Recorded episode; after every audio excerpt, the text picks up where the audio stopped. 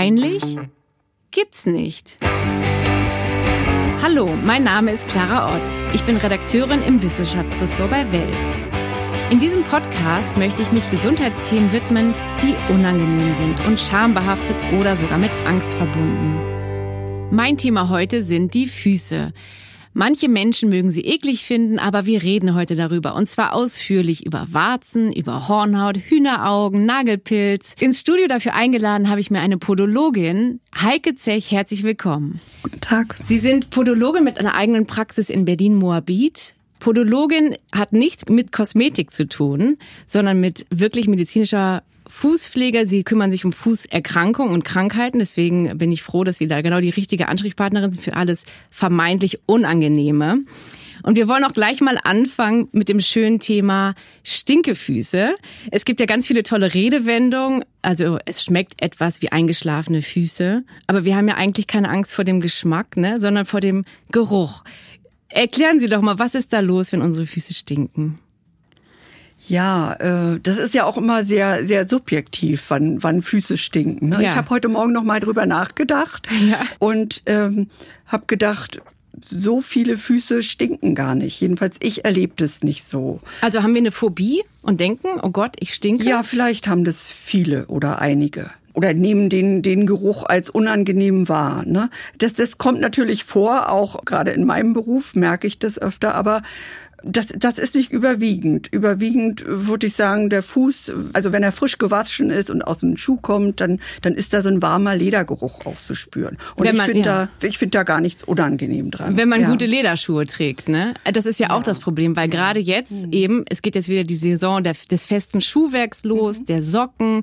Man hat vielleicht dann Socken nicht aus Baumwolle, sondern mit irgendwie, oder Strumpfhosen mit so Polyesteranteil, wo man schnell drin schwitzt. In den in Kunstlederschuhen schwitzt man schnell. Ähm, vielleicht können Sie gleich mal sagen, was sind die größten Fehler beim Schuhkauf? Ja, also es ist schon gut darauf zu achten, dass man tatsächlich einen Lederschuh hat weil der, weil der atmungsaktiv ist und ja, das äh, die beste Hülle für den Fuß sein kann.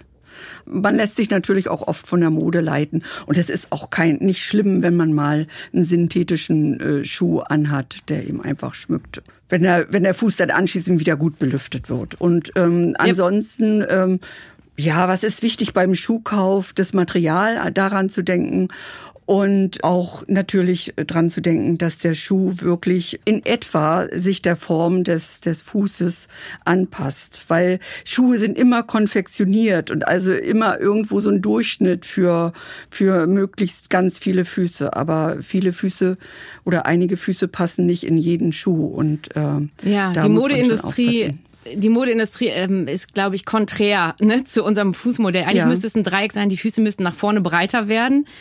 Das findet aber niemand hübsch, weil das dann so klobig aussieht, gerade bei Frauenschuhen. Ne? Hm, genau, das äh, ja, das ist dann ein Problem. Und wenn man die äh, gerade aktuelle Mode mit diesen ganz hohen Schuhen sieht, ne, da gehen die Spitzen ja wirklich auch ganz nach, weit nach vorne und der Absatz äh, extrem hoch und auch bei ja. Männerschuhen. Ne? Das ist jetzt nicht nur ein High Heel Problem oder Pump, ja, sondern auch Männer, die gerade, wenn sie große Füße mhm. haben, denken sie, oh Gott, meine Schuhe, also meine Füße sehen schmaler und eleganter aus mit so tollen Lederschuhen. Aber wenn die vorne spitz werden, haben Männer auch Probleme. Ne?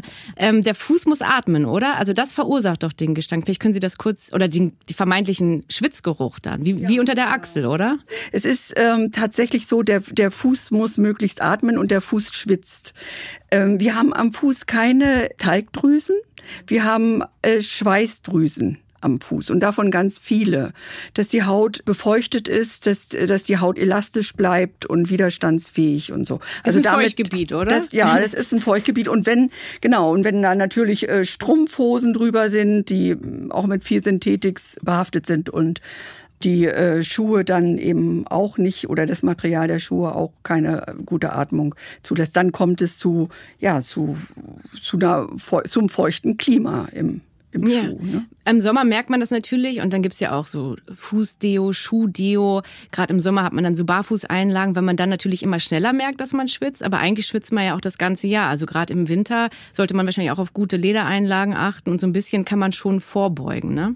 Ja, ja, genau. Darauf äh, sollte man achten. Und was mir auch noch so als Episode eingefallen ist, also ich habe mir vor ein paar Jahren mal eine, einen total tollen Lederstiefel gekauft und ja, da auch viel Geld für ausgegeben und gedacht, der muss, der muss eben einfach, der muss geschützt werden und den muss ich jetzt wirklich gut behandeln und habe den ganz häufig mit Imprägniermittel ja. eingesprüht. Ah, dann ja? haben Sie den verdichtet von außen. Genau und und hab äh, also der war innen von mit feinstem Leder ausgekleidet und von au, mhm. außen von mit Wildleder und ganz schick außerdem auch noch und der sollte wirklich lange halten und den habe ich mehrere Schichten äh, mit mit Imprägnierspray verpasst okay. und dann als ich ihn getragen habe habe ich gedacht, warum kriege ich, habe ich hier feuchte Füße oh in diesen super teuren, super schicken Schuhen. Also hätte eine Schicht gereicht oder soll man gar nicht imprägnieren? Doch, man muss imprägnieren. Aber ich habe da übertrieben, oh, denke ich mal, deutlich. Gerade bei so teuren so. Schuhen. Ja, ja. Ne? Okay. Und ja. was sind denn genau, also vielleicht fangen wir mal an, was sind hässliche Füße in Ihren Augen?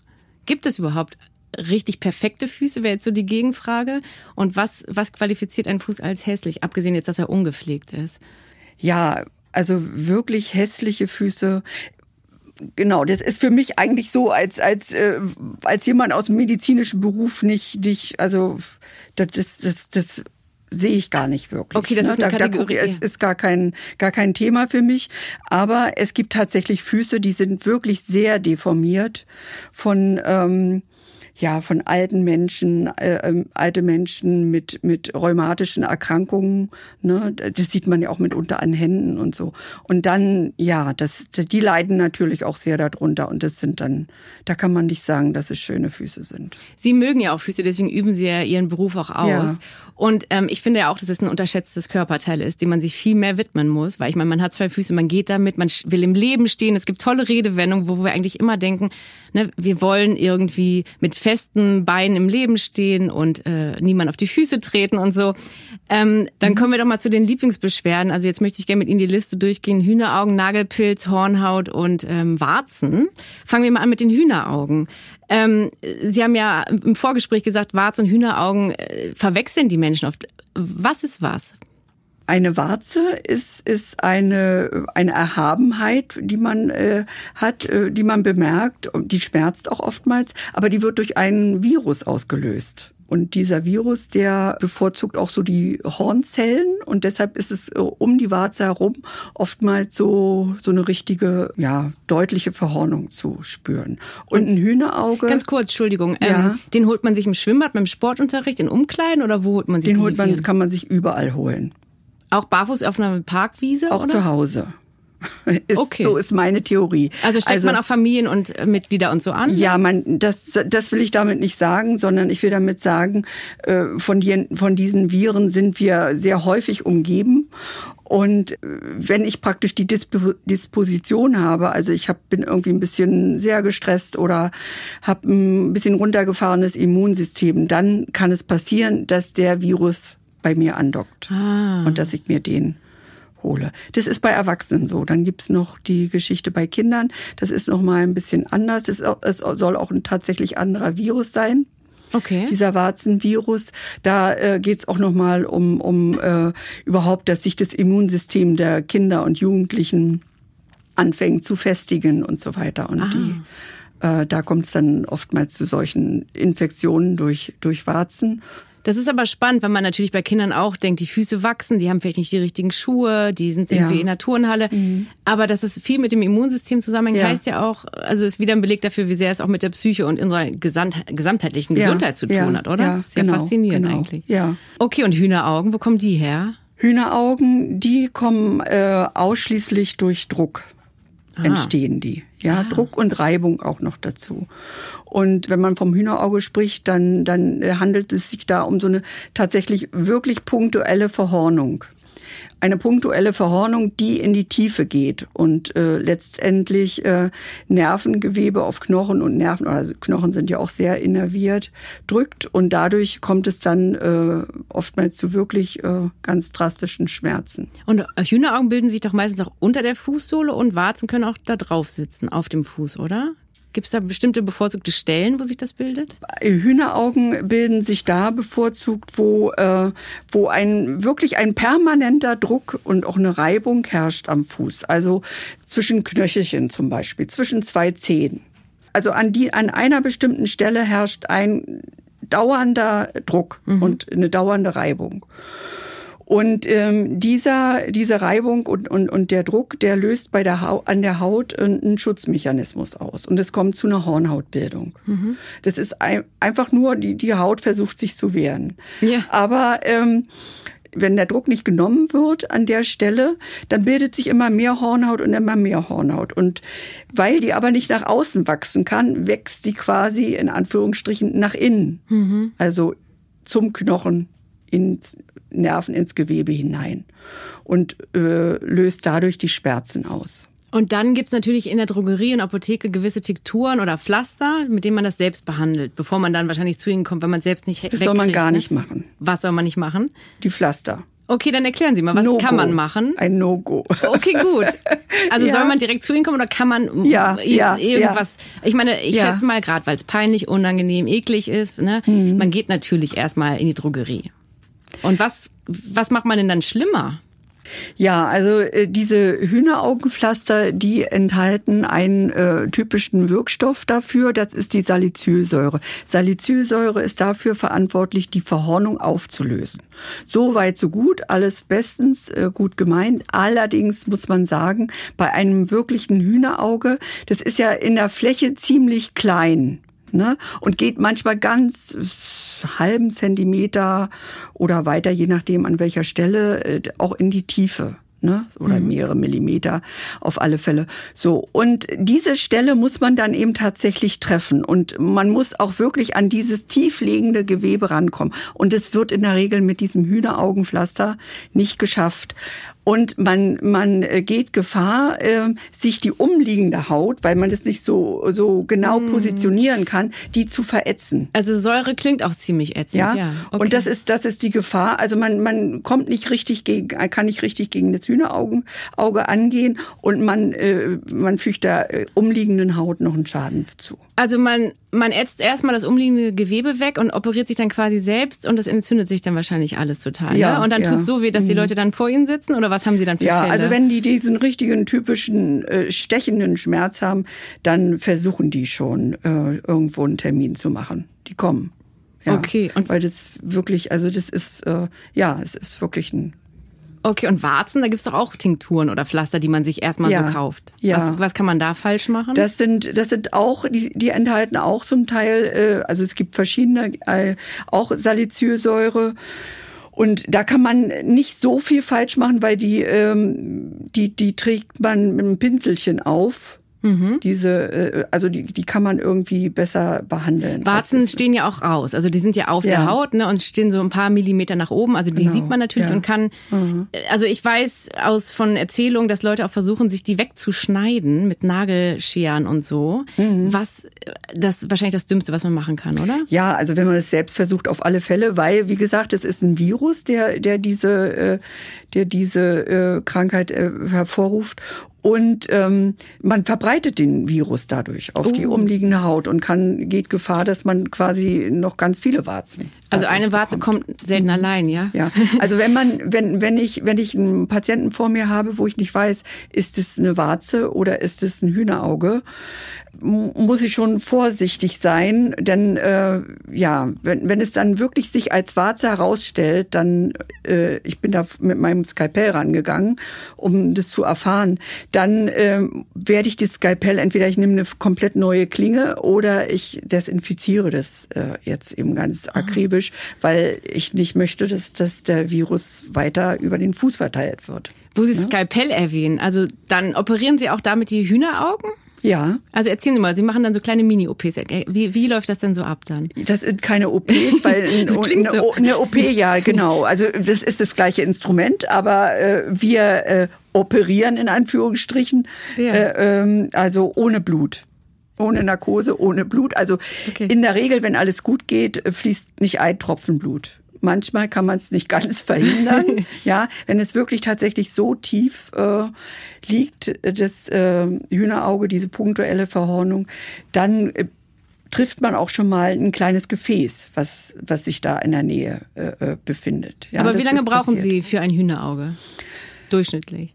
Äh, ja, das, das kann man gar nicht so sagen. Also das ist wirklich ganz, äh, ganz, ganz unterschiedlich. Ja, manches geht schnell, aber in der Regel sind die wirklich, und wenn die gerade zum ersten Mal kommen, dann muss man da schon ganz schön äh, akribisch und vorsichtig arbeiten. Ja, und sich da vortasten. Also Genau, ich, ich trage quasi sämtliche Verhornungen, die sich da nach innen geschoben haben ins Gewebe, versuche ich abzutragen mit dem Skalpell. Hm. Und wenn ich denke, ja, jetzt sieht es schon ganz gut aus, dann mache ich den Drucktest und drücke mit dem Daumen aufs Gewebe. Und äh, dann kommt oftmals dann eben, wenn, wenn da eben noch, noch, noch einiges ist, dann kommt sofort, ja, also ja. dann zucken die wieder auf und der Schmerz ist noch da. Und erst okay. wenn praktisch, wenn ich zum letzten Mal sage, und jetzt, ja, jetzt ist alles weg. Ist aber, alles schön. aber ist auch so. faszinierend. Dann ist man ja. ungefähr eine Stunde oder so bei Ihnen und hat so viel Lebensqualität gewonnen, weil das ja. ist ja auch der Punkt man hat Schmerzen, man tritt nicht auf, man kann keinen Sport machen, man kann nicht zur Arbeit gehen. Also ein kleines Hühnerauge, oder? Kann ja, echt genau, extrem genau, den Alltag genau. erschweren. Ja, wirklich, wirklich, so ist es wirklich. Mhm. Ähm, dann reden wir doch mal über die schöne Hornhaut. Hornhaut finden viele wirklich eklig, kann auch, weil es ja so rissig ist, gelblich, die Haut sieht wirklich nicht schön aus. Es ist ja wirklich ungepflegte trockene, rissige Haut. Ne? Vielleicht können Sie mal erklären, was ist da los? Was also Hornhaut, was macht die Hornhaut? Äh, an sich ist nicht, ist nicht rissig. Ne? Also wir brauchen ja die Hornhaut, die schützt ja den Fuß. Mhm. an sich und äh, erst wenn wenn der Fuß äh, zu viel Reibung und zu viel Druck erfährt, dann bildet sich vermehrt Hornhaut. Ja, und und die neigt dann eben deutlich zum Austrocknen und da muss man dann natürlich gucken, dass man besonders gut pflegt.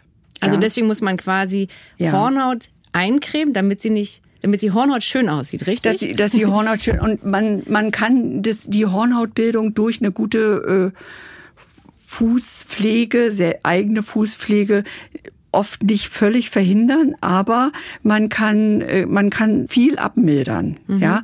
Und es kommt dadurch zustande, dass wenn man die Füße wirklich äh, gut pflegt und regelmäßig pflegt, dann ist diese Hornhaut, die Schutzhaut um den Fuß, dann bleibt die elastisch. Und wenn die elastisch ist, dann erfährt die weniger Druck und äh, und äh, ja Beanspruchung und es entwickelt sich nicht vermehrt Hornhaut. Also da ist schon ein wirklich ein direkter Zusammenhang äh, zwischen Pflege, zwischen eigener Pflege der Füße und äh, der Hornhautbildung, den kann man schon feststellen. Wovon ja die Menschen immer träumen, sind schöne weiche Füße, ne? Also dieses weich, ne? Also gerade wenn man dann denkt, okay, jemand sieht meine Füße, das ist das eine, aber auch wenn man jemand die Füße anfasst, finden ja viele, haben so Angst, dass sich das irgendwie komisch anfühlt. Ne? Mhm. Aber regelmäßig pflegen heißt wirklich täglich, oder? Mindestens, ja. Was also, heißt mindestens? Äh, zweimal mindest, am Tag? Also ja, manche machen das wirklich zweimal am Tag. Das kommt darauf an, welche Haut man hat. Ne? Wenn man so eine ganz normale Haut hat und nicht zu, äh, sehr zur Hornhautneigung, äh, äh, zur Hornhautbildung neigt, dann,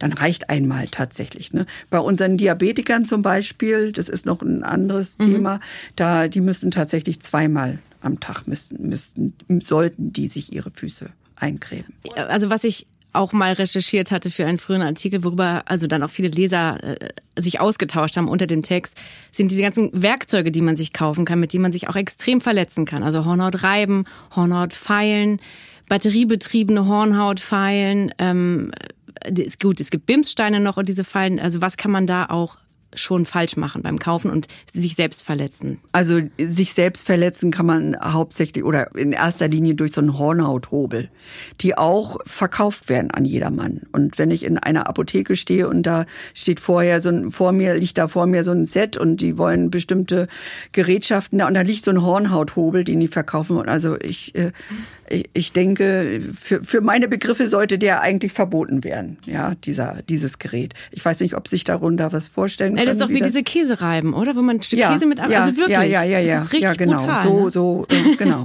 Also und davon sollte man echt Abstand nehmen damit.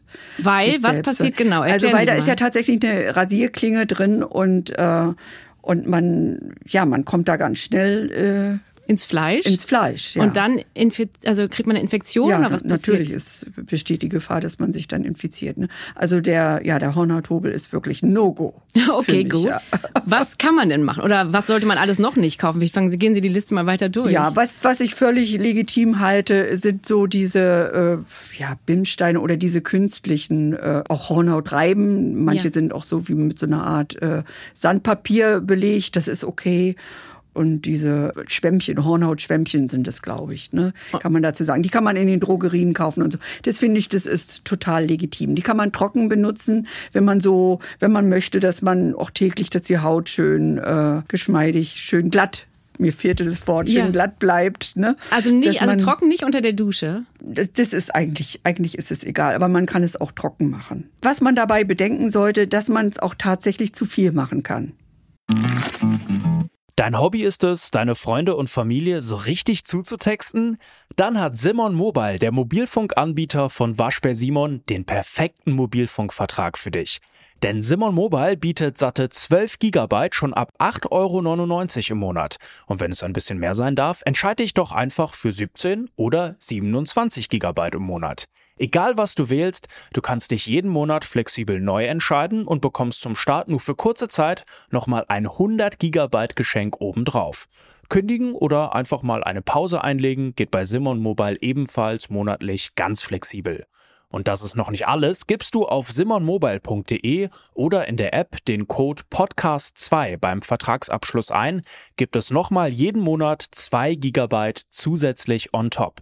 Nochmal der Code Podcast2, die 2 als Zahl geschrieben. Das Angebot ist nur bis zum 13. Mai 2024 gültig, also worauf wartest du? Alle weiteren Infos gibt's auf simon.link slash podcast. Da erklären Sie doch mal, warum brauchen wir denn Hornhaut? Die Hornhaut brauchen wir, um eine Schutzschicht am Fuß zu haben, der alles aufnimmt. Eine, so eine, wie so eine Art Federkraft. So, und wenn diese, diese Polster weg ist, dann ist diese normale Haut nur da, die wir auch an anderen Stellen des Körpers kennen. Und die ist halt diesen Belastungen nicht so sehr gewachsen. Und die fängt dann an einzureißen. Das gibt nämlich viele Patienten, die dann auch, oh, ich habe so eine Hornhaut und diese ganzen Risse und so weiter. Die haben kein Fetzchen Hornhaut. Da ist einfach zu viel weggemacht worden. Und deshalb reißt die Haut da so ganz fein ein, gerade an den Fersen, wo besonders viel Druck entsteht. Genau, wir haben ja Hornhaut eben an Fußballen, ähm, hinten an den Fersen. An den Fersen. und genau an den Stellen, wo, der, wo das ganze Körpergewicht auf dem Boden Ja, liegt. Ne? ja. Deswegen. Also das gibt den Druck von außen, der entsteht auf den Fuß, aber auch den Druck von innen durch Knochen. Genau an den Stellen, wo quasi so ein Knöchelchen, wenn das Fußgewölbe sich abgesenkt hat, wo so ein Knöchelchen weiter nach unten gesenkt, sich gesenkt hat und der Druck von außen erfolgt, an der Stelle erfolgt dann einem einfach so eine Hornhautbildung. Da versucht die Haut sich zu schützen. Okay, dann sagen Sie noch mal kurz, die ideale Hornhautpflege ist dann also, ich widme mich einmal in der Woche, einmal im Monat grundsätzlich meinen Füßen, um die überschüssige Hornhaut zu feilen und dann creme ich sie jeden Tag zweimal ein. Ja, also ich, ich Und nicht sagen, nur im Sommer, ne? Ich würde sagen, also jeden, jeden Tag einmal eincremen. Okay. Ja. Und dann gucken, was da überhaupt ist, wo, an welchen Stellen sich da was bildet. Und da reicht ja diese ganz so ureahaltige, billige Creme, die man dann in der Drogerie zum Beispiel bekommt. Ja, aber oder? es sollte auf alle Fälle eine, eine gehaltvolle Creme sein und speziell für Füße. Ja, keine Handcreme, ne? Das Keine zieht nämlich Handcreme, nicht ein, ne? Oder Bodylotion. oder, oder keine, keine Lotion auf alle Fälle, weil die äh, zu wässrig ist. Ja. Und durch die Hornhaut am Fuß braucht die Creme schon mal ein bisschen, um überhaupt eindringen zu können.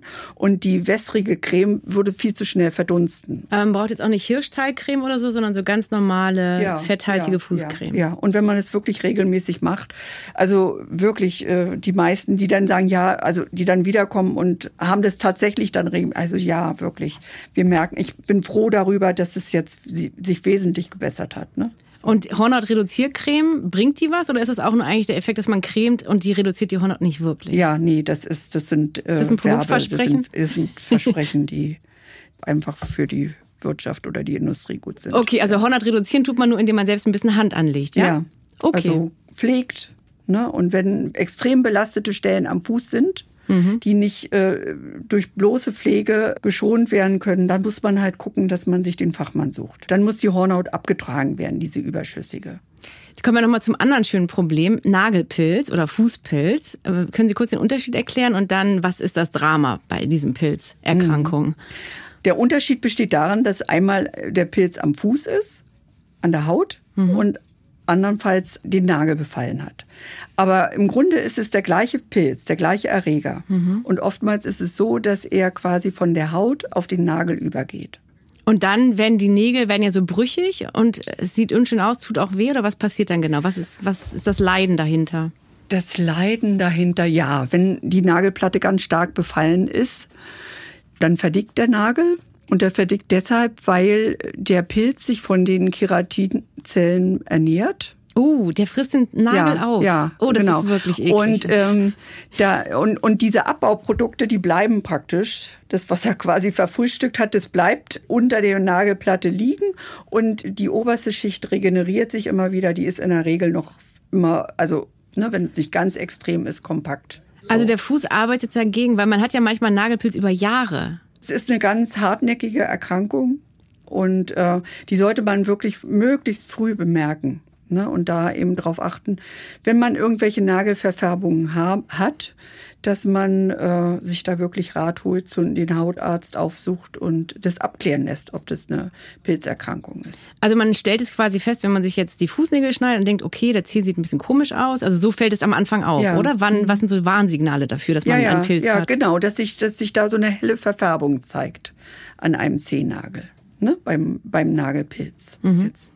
Und man darf als Frau jetzt nicht sagen, ach, mache ich ein bisschen roten Nagellack drüber. Nee, sollte man, sollte man auf keinen Fall machen. Und wo geht man dann hin? Also zu Zum ihm? Dermatologen. Zum Dermatologen, okay. Was macht der dann? Der macht eine äh, labortechnische Untersuchung und Okay. er macht einen Abstrich, Oh. nimmt Material Also er steckt von ein diesem Stück Nagel ein, ne? Ja, der Okay. nimmt, der nimmt tatsächlich ein Stückchen Material unter dem, was sich unter dem Nagel befindet, wo die Mhm. äh, verdächtige Stelle ist und da wird eine Kultur angesetzt im Labor.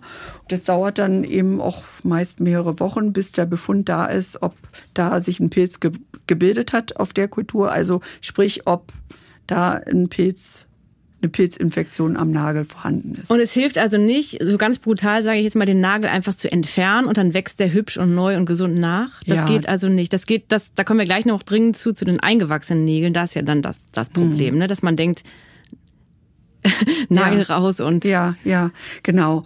Ich weiß auch nicht, warum wir, ja, wie es zu diesen äh, Feststellungen kommt. Aber die sind tatsächlich in der Gesellschaft unter Ärzten verbreitet und ich sitze dann immer nur kopfschüttelnd da. Nagel denke, raus ist die Lösung, ist also für Sie nicht. Das ist überhaupt gar keine Lösung. Okay. Nagel raus auf gar keinen Fall. Das ist äh, auch ein No-Go.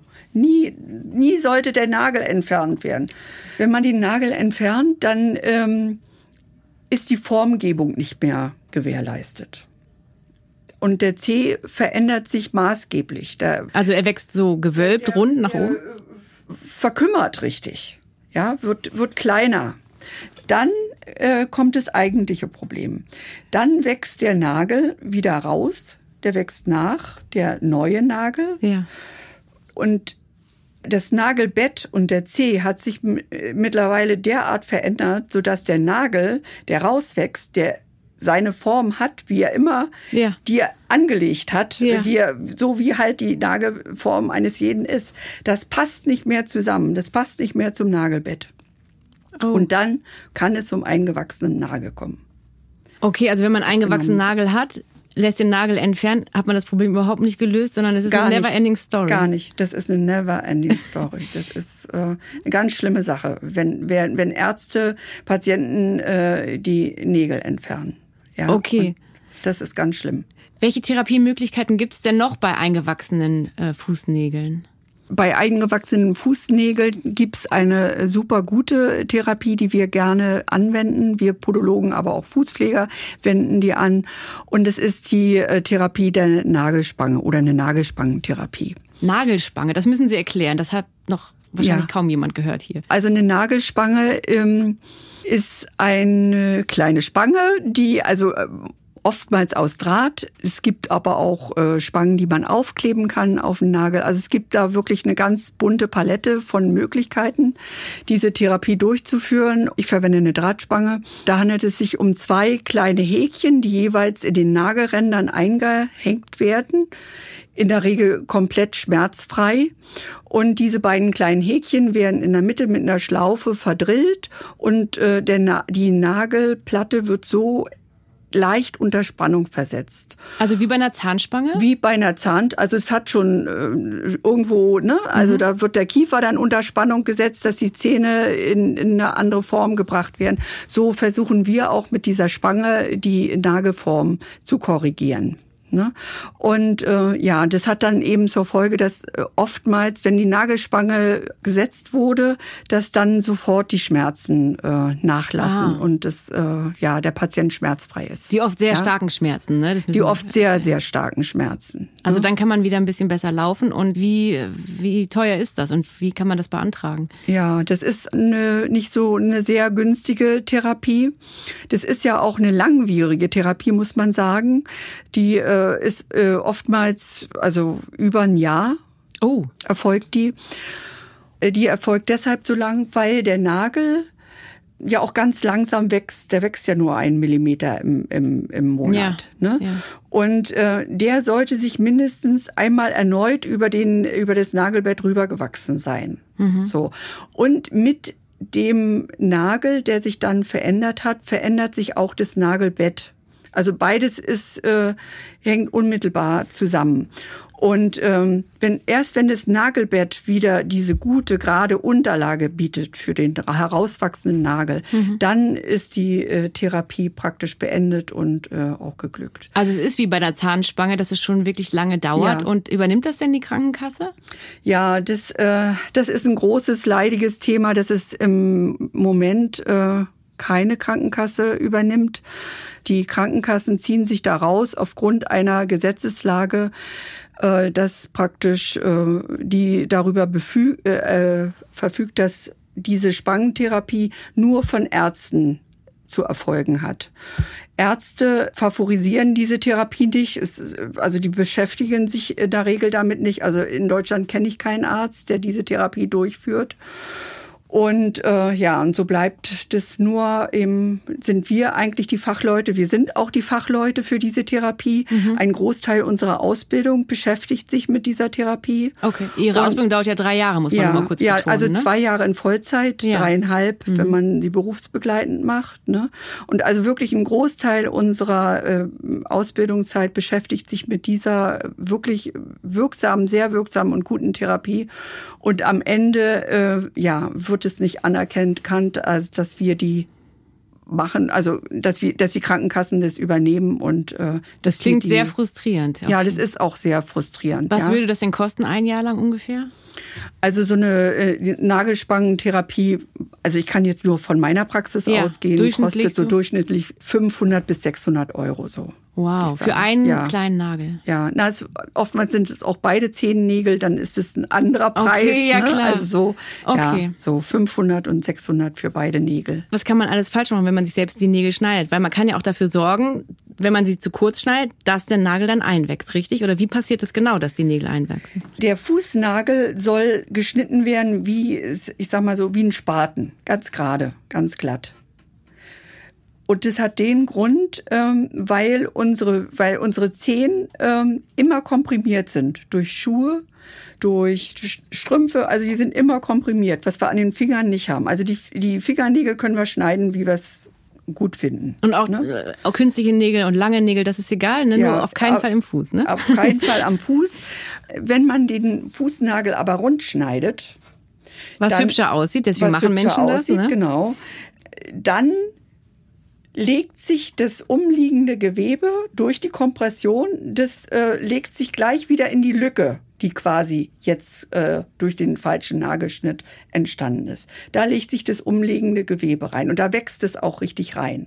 So und dann kommt der wächst der Nagel wieder vor und dann ist es schon so, naja, dann hat man schon so ein bisschen Druck und äh, schnell bei der beim nächsten Nagelschnitt schnell wieder ja, weil das drückte hier schon so ein bisschen. Dann schneidet man ja die Haut ganz gerne auch mit ab, ne? An der Stelle dann. Ja, das passiert schon mal, ne? Aber äh, ja, das, das ist eben einfach so, dass es, äh, dass es so ein, so ein Teufelskreis ist. Man hat, man verspürt dann da einen Druck.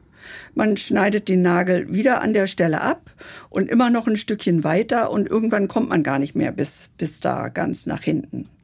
Und ähm, ja, und hat möglicherweise noch eine Ecke stehen gelassen.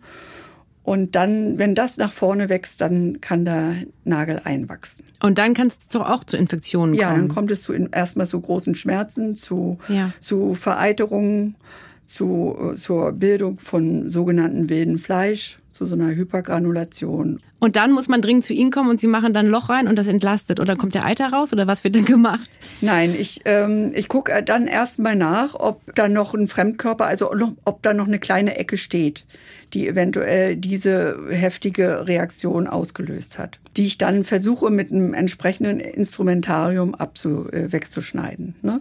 Dann versuche ich das alles äh, schön zu desinfizieren und abzupolstern, den Nagel quasi, äh, also das, das entzündete Gewebe vor dem Nagel zu schützen.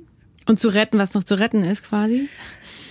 Es ist ja wahrscheinlich nicht mehr so viel dann, oder? Ja, naja, erstmal, äh, das Ziel ist erstmal die Infektion, die Entzündung äh, wegzubekommen. Ne? Dafür muss erstmal genügend Platz geschaffen werden, dass, dass der Nagel da nicht mehr in dem Gewebe reibt und, und diese Entzündung dauerhaft hervorruft. Es wird alles schön desinfiziert, möglichst, möglichst freigeschnitten. Da wird so eine kleine, so, so eine kleine Einlage reingemacht, so Tamponade, sagen wir äh, Podologen und mache ich einen kleinen Verband und das muss dann möglichst ruhig gelegt werden, also soll trocken gehalten werden, soll ja ruhig gehalten werden. Das ist das Optimale, dass die Entzündung einfach abklingt. Und wie lange braucht das dann, um sich zu regenerieren? Ungefähr? Das, das äh, hängt tatsächlich von dem Grad der Entzündung ab. Also kann auch Monate dauern oder Das kann auch Monate dauern, ja. Das ist immer Okay. wieder, äh, genau, sich wieder neu entflammt und so weiter. Und das ist ja auch genau das Problem, ne? Man hat dann irgendwas Ekliges am Fuß und redet nicht drüber und äh, will das auch seinen Freunden und Partnern und so nicht erzählen, ne? Das ist. Mhm. Aber also das, ist- das sind schmerzhafte Sachen und äh, darüber wird dann schon gesprochen. Das ist, Ja. das ist nicht mehr, also es ist dann schon, dahinter steht schon so ein Leidensdruck, dass, äh, dass es nicht mehr verheimlicht wird. Ja, es ist einfach ein falscher Nagelschnitt. Also es kommen auch Patienten zu mir, die sagen, ja, die von der kosmetischen Fußpflege, weil da eben auf Schönheit geachtet wird. Ja. Ne? Die folgen dann eben auch mitunter auch den Wünschen der Kunden und machen das so oder machen das so, weil sie das generell so machen. Ne? Aber man kann das eben auch, also das, ja, selber auch verursachen. Genau, kosmetische Fußpflege ist ja die Abgrenzung zu ihrer Arbeit. Also bei Ihnen, da kommen wir noch mal kurz zu, ist ja ein großer Stamm, sind auch äh, Menschen mit Diabetika leiden. Da ist ja, da können wir, haben wir jetzt nur ein bisschen das Thema anreißen, aber äh, die Menschen verlieren ja das Gefühl in den Füßen. Also sie merken nicht, wenn die Nägel einwachsen. Sie merken nicht, wenn es weh tut, wenn sie sich irgendwo in eine Glasscherbe gelaufen sind, richtig? Genau, also der diabetische Fuß, äh, ja, das ist ja auch ein ganz großes, äh, komplexes Thema. Ja, im ich Prinzip, weiß. Ne? Es wäre wahrscheinlich eine eigene Folge, aber es wissen viele Ja. Mhm. nicht. Und in meiner Vorrecherche dachte ich, also es wird wirklich wenig drüber geredet. Man sieht diese Menschen, weil sie spezielle Schuhe tragen, aber was genau ist das Leiden? Ja, wa- was ist, fragen mich auch Patienten, was ist denn das Besondere am Diabetischen? Warum müssen denn die äh, Patienten mit diabetischem Fuß zu Ihnen kommen? Ja, danke. Die- genau diese Frage was, stelle ich was, Ihnen. was, Ja, was Genau. passiert denn da? Ja. Das Gefährliche am diabetischen Fuß ist, dass er die Sensibilität verliert, verlieren kann. Ne, muss man sagen. Das ist nicht äh, mehr oder weniger nicht bei jedem Diabetespatienten so, aber das ist ganz häufig so. Und es kommt dadurch zustande, dass äh, die kleinen Nerven, und davon gibt's ganz, ganz viele am Fuß, also unser Fuß ist ganz, ganz heftig innerviert, und dass diese kleinen Nerven ähm, ja geschädigt sind beziehungsweise abgestorben sind. Das wiederum passiert durch den äh, überhöhten Blutzuckerspiegel im Blut. Also die Nerven werden ernährt durch das Blut und der erhöhte Blutzucker oder das kommt auch durch das Blut an die Nerven und auch Zucker direkt ist auch ein Nervengift an sich. Ja. Also ganz kurz, die Nerven werden häufig ganz stark beschädigt an den Füßen der Diabetiker. Ich äh, schaue mir den Fuß an. Ich taste den Fuß ab, ob irgendwelche sag ich mal, das ist auch schon vorgekommen, selber Glassplitterchen in der Haut sind, die sich die eingetreten haben, die sie durch die Sensibilitätsstörung einfach nicht merken. Aber Sie würden ja auch, genau, Hühneraugen, Warzen, sowas würden Sie genau. auch alles gar nicht merken. Ne? Das würden die nicht merken, das merken die nicht. Die merken auch nicht, wenn, wenn eben, wie gesagt, wenn dann Nagel irgendwo eine Entzündung hervorruft, das merken die nicht. Aber deswegen müssen Sie auch alle vier bis fünf Wochen regelmäßig ja. zu Ihnen kommen? Ja. Das sind dann also Ihre Stammpatienten, ja, die Sie haben. Ja, das sind unsere Stammpatienten. Und das ist eben auch, das, äh, ich empfinde es auch ganz wichtig, dass sie wirklich in, in dieser regelmäßigen Behandlung sind, eben weil, weil wir diese Kontrollfunktion haben, die ich so wichtig finde. Weil niemand sonst da ist, der die Füße äh, fühlt, erspürt und auch sehen kann natürlich. Ne? Der, denn es ist ja auch oft so, das sind in der Regel ältere Patienten, die sind auch bewegungseingeschränkt, die, die oder auch äh, haben eine Sehschwäche, die können ihre Füße weder sehen noch fühlen noch spüren können sie dann auch nicht. Also es ist niemand da, der quasi wirklich darauf achtet, ist da noch alles in Ordnung an den Füßen. Aber das Und, ist doch auch eine therapeutische Leistung. Also sie sind doch psychologische ein Halt wahrscheinlich im Leben dieser Menschen. Also wahrscheinlich freuen die sich schon Tage vorher, wenn sie zu ihnen kommen. So stelle ich mir das vor, wie so ein regelmäßiger Termin, den sie haben weil sie vielleicht älter sind und einsam sind auch? Also es hat zwei Gründe, oder? Warum es so notwendig dann auch sein kann, zu Ja, zu das kommen, ist oder? das ist auch ein Grund natürlich, weil es viele ältere Leute betrifft, ne? Und und das erlebe ich natürlich auch, dass ich einige Patienten habe, die sich auch aus dem Grund auf auf die Behandlung freuen dass sie dann ja auch wieder ein gutes Gespräch führen können. Ich bin 40, 30 bis 40 Minuten mit dem Patienten zusammen und in der Zeit kann man äh, schon ein gutes Gespräch führen. Und der, das ist auch ein Grund. Ne? Aber wie gesagt, bei den Diabetikern ist tatsächlich der Kontrollfaktor auch ein ganz, ganz gravierender. Ja, aber sie gucken ja die Füße nicht nur an, sie berühren sie ja auch. Also ja. für viele Menschen ist es ja auch gerade, wo Berührungen so wichtig sind, nicht nur durch Corona, aber insgesamt wahrscheinlich mit die einzige menschliche Berührung, die sie haben. Ich meine, ne, wir haben viele Nerven, es gibt Fußreflexzonenmassage, wir sind ja extrem sensibel an den Füßen und das löst wahrscheinlich auch Glückshormone aus, ne? Und macht zu, kann zufrieden machen, berührt zu werden. Ja auch ein Grund, warum das den Menschen viel gibt, ihr Beruf. Also auch nochmal ein Plädoyer dafür. Ne? Also man kann ja sowieso regelmäßig hingehen. Können Sie nochmal kurz sagen zum Abschluss, wer sollte überhaupt regelmäßig zum Podologen gehen, außer Menschen mit Diabetika leiden? Ja, äh, die eben wirklich ja chronische Veränderungen am Fuß haben, ne? die zum Beispiel durch eine immer wieder äh, sich ein sich immer wieder bildendes Hühnerauge. Ne? Mhm. Ne? Weil es in der Regel manchmal hat man das Glück, dass es dann wirklich weg ist oder für ganz ganz lange Zeit, aber viele müssen wirklich regelmäßig deshalb zu uns kommen. Meine letzte Frage, wie finden Sie Ihre eigenen Füße? Meine eigenen Füße finde ich okay. ja, ja, die finde ich finde ich okay die äh, ja, sind leider auch nicht mehr so, dass ich so eine schönen offenen Sandaletten tragen kann. Aber können oder wollen? Also können wahrscheinlich schon. Ja, können schon. Ja. Warum glauben Sie, dass Sie das nicht können, wenn Sie das erzählen ja, weil, möchten? weil zwei Zehe an jedem Fuß sich so auch schon so verformt haben, dass ich das, dass mich das auch stört. Ich kann auch Frauen oder ja Menschen verstehen, die die da eben auch sich schönere Füße wünschen würden. Ne? Wenn sie zu mir kommen, sagen sie, sie, ja, sie haben so hässliche Füße oder sie finden, dass sie so hässliche Füße haben. Ja gut, so. aber man kann ja, wenn man deformierte Füße pflegt, auch das Beste noch rausholen. Ja, ne? ja. Und die Frage, die ich all meinen Gästen stelle am Ende, ähm, welchem peinlichen anderen Gesundheitsthema, abgesehen von Ihrem Spezialgebiet, sollte ich mich denn mal widmen in einer der kommenden Folgen?